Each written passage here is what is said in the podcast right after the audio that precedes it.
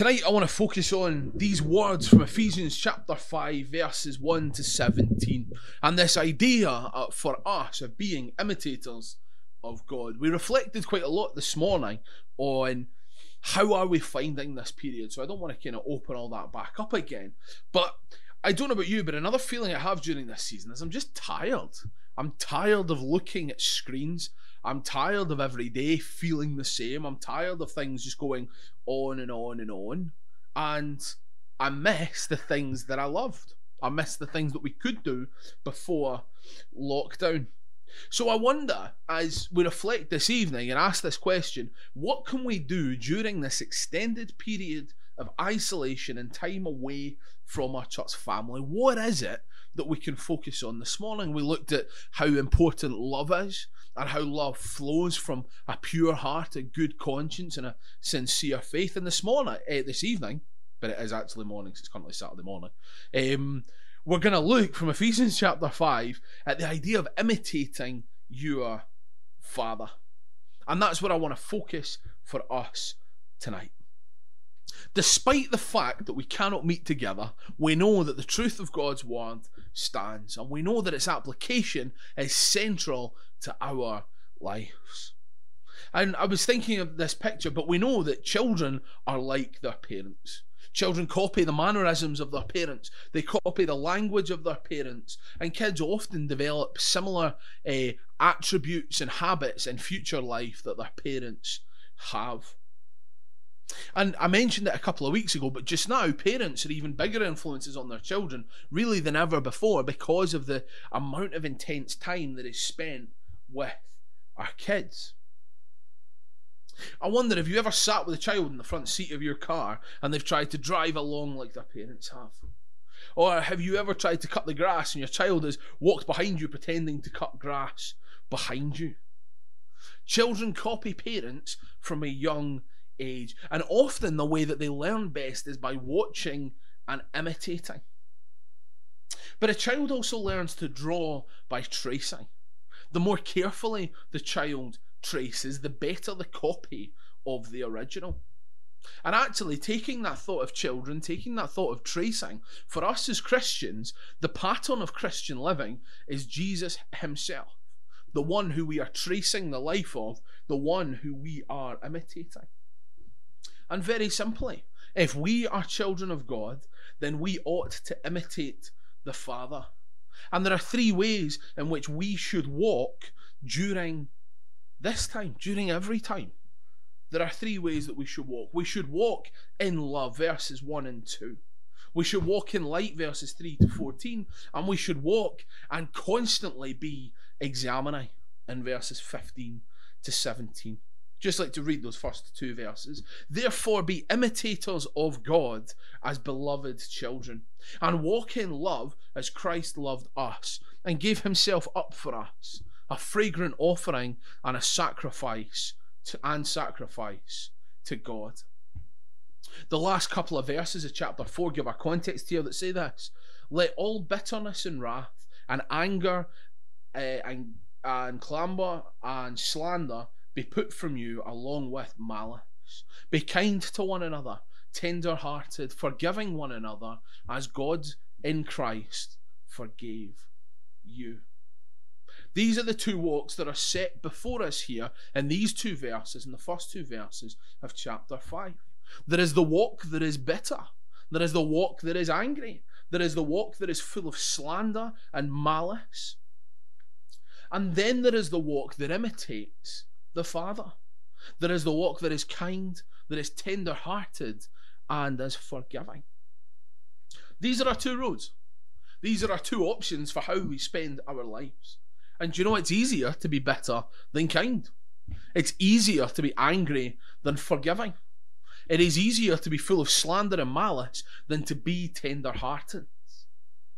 That is why the walk of love is the walk of the narrow path.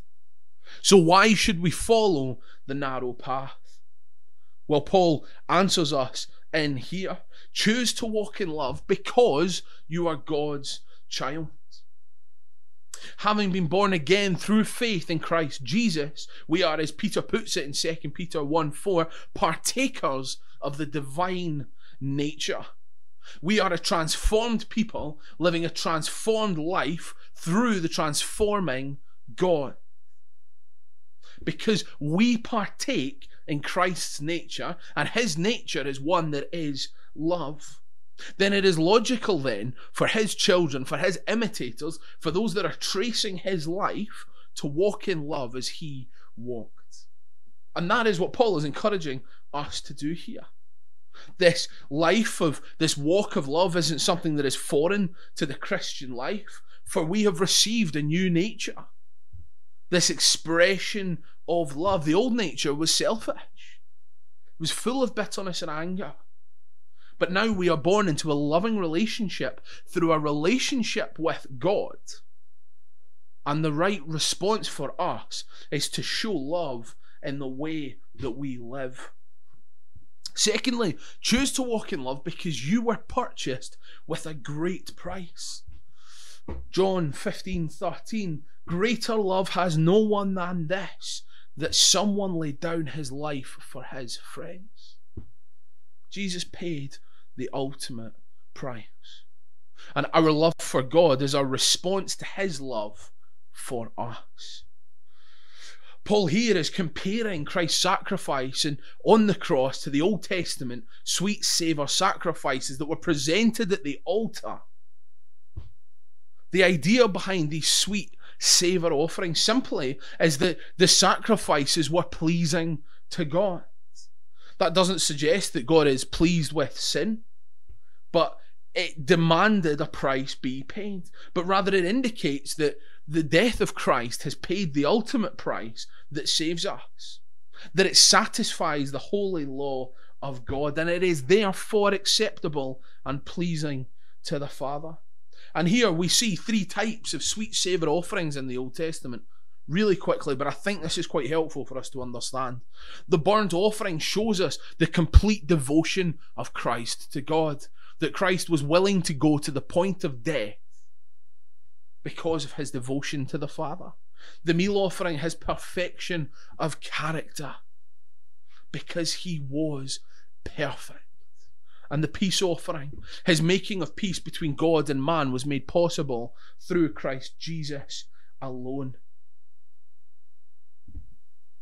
These pictures help us to understand the magnitude of Christ's sacrifice. There is obviously two other types of sacrifice the sin offering, the guilt offering.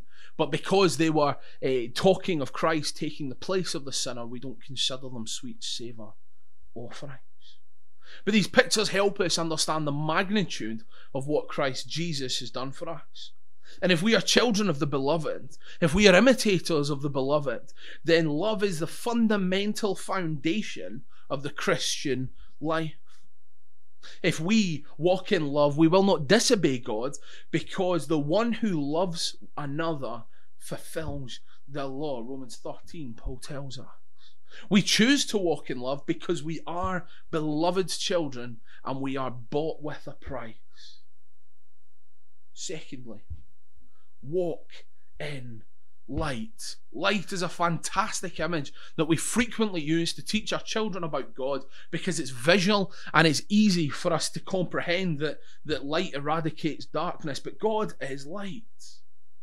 A fantastic, simple image. Light is greater than darkness, full stop. Darkness can never be greater than light.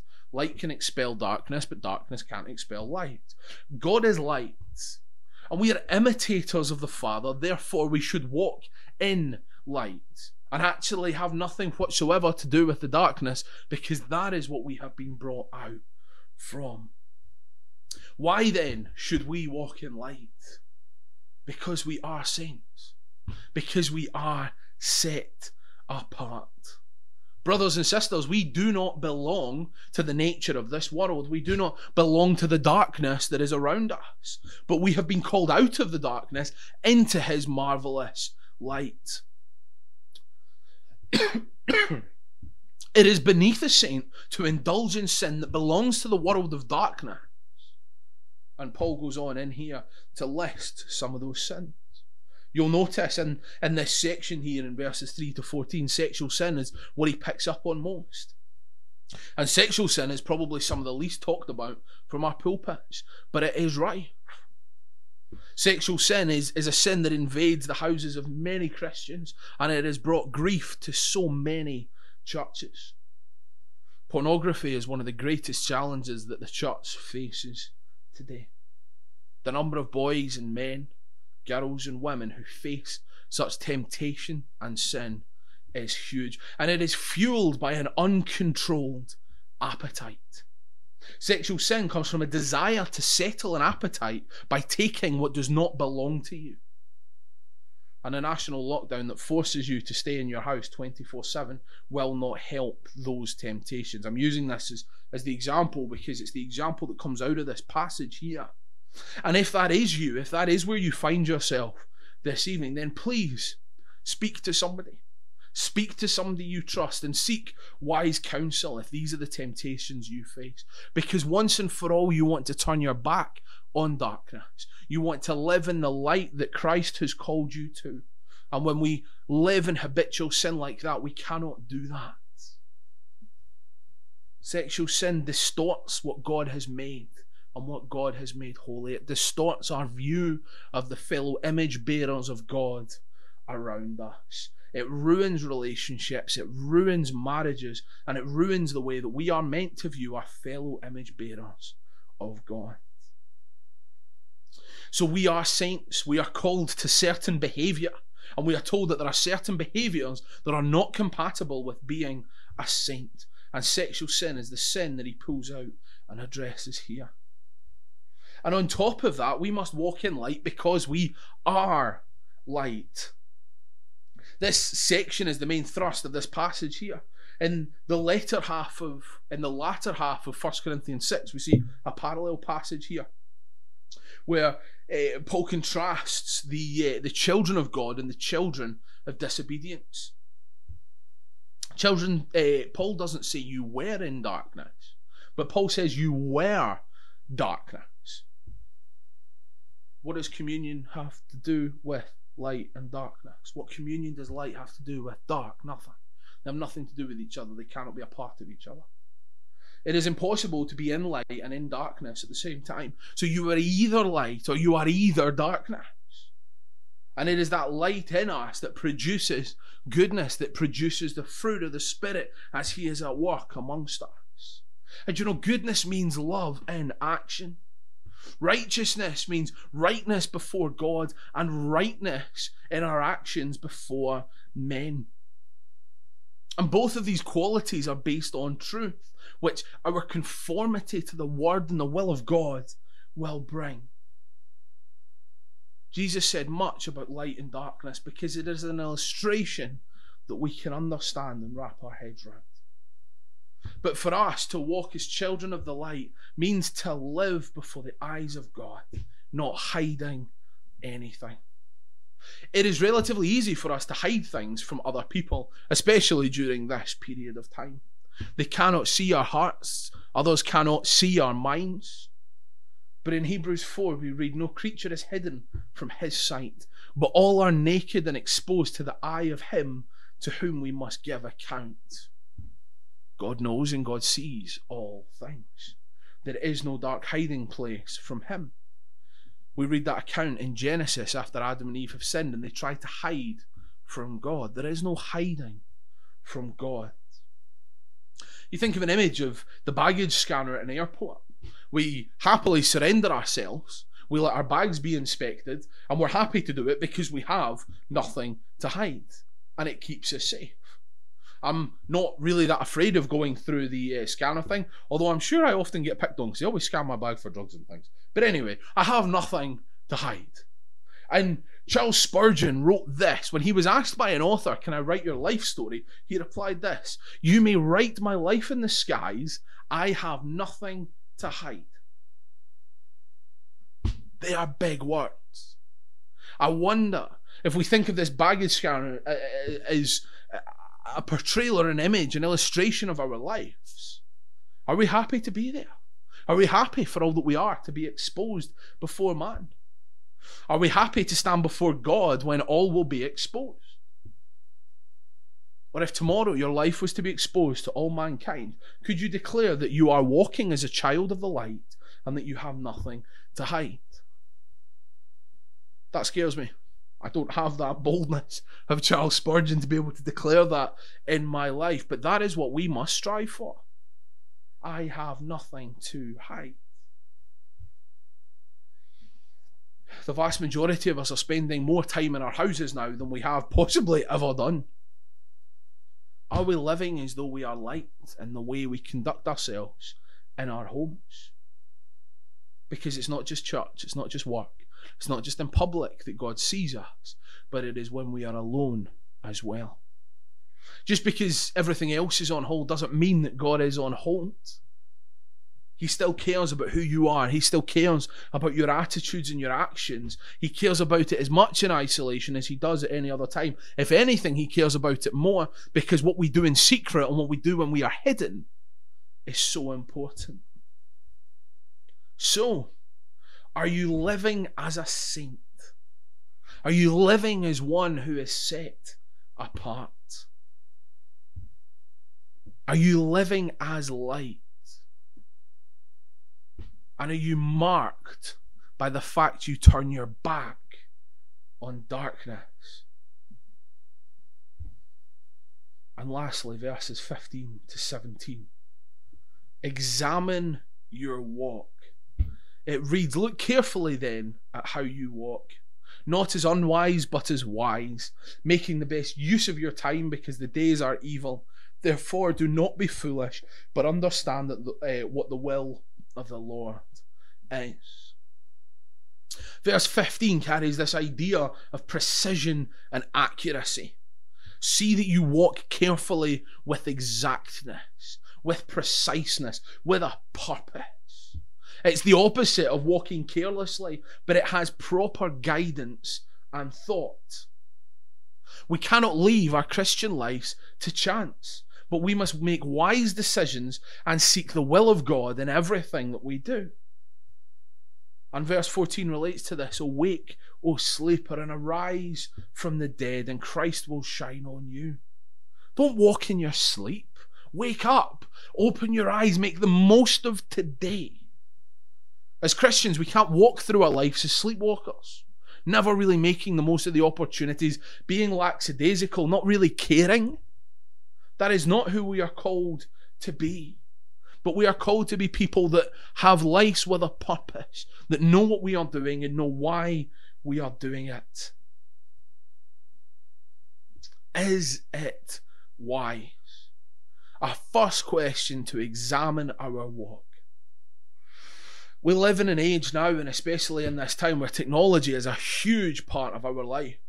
I don't know about you, but I'm looking in, at screens far more than I ever have done before. And without it, we wouldn't be able to communicate uh, with those outside of our own homes. We wouldn't be able to catch up with family. We wouldn't be able to tune into church. So it is a fantastic thing. But of course, with that comes dangers. Because just now, it's so easy for us to become consumed by technology. What are we filling our heads with? Is it wise? At salvation, every believer has been made wise. Paul writes that to Timothy. You have the sacred writings which are able to give you the wisdom that leads to salvation. In the book, in the Word of God, you have everything that you need for all wisdom. Do you want to be wise? Do you want to know wisdom? Then know the words. We look through the lens of Philippians 4 8 as our basis. What should we focus on? What should we spend our time on? Is it wise? Well, here's the matrix. We put it through whatever is true, whatever is honorable, whatever is just, whatever is pure, whatever is lovely, and whatever is commendable. If there is any excellence, if there is anything worthy of praise, think about these things. We do what we think about think about the things that are right. How are we in this time spending our time? How are we examining our walk? The days are evil. Verse 16. If we do not guard our hearts and our minds, we will be swept away by the things of this world. And is this the best use of my time? It is common for us not to finish what we start. I asked permission to use this illustration, but my darling wife Victoria ordered a paint by numbers kit. I wonder if I can see it. I can. Give me a sec.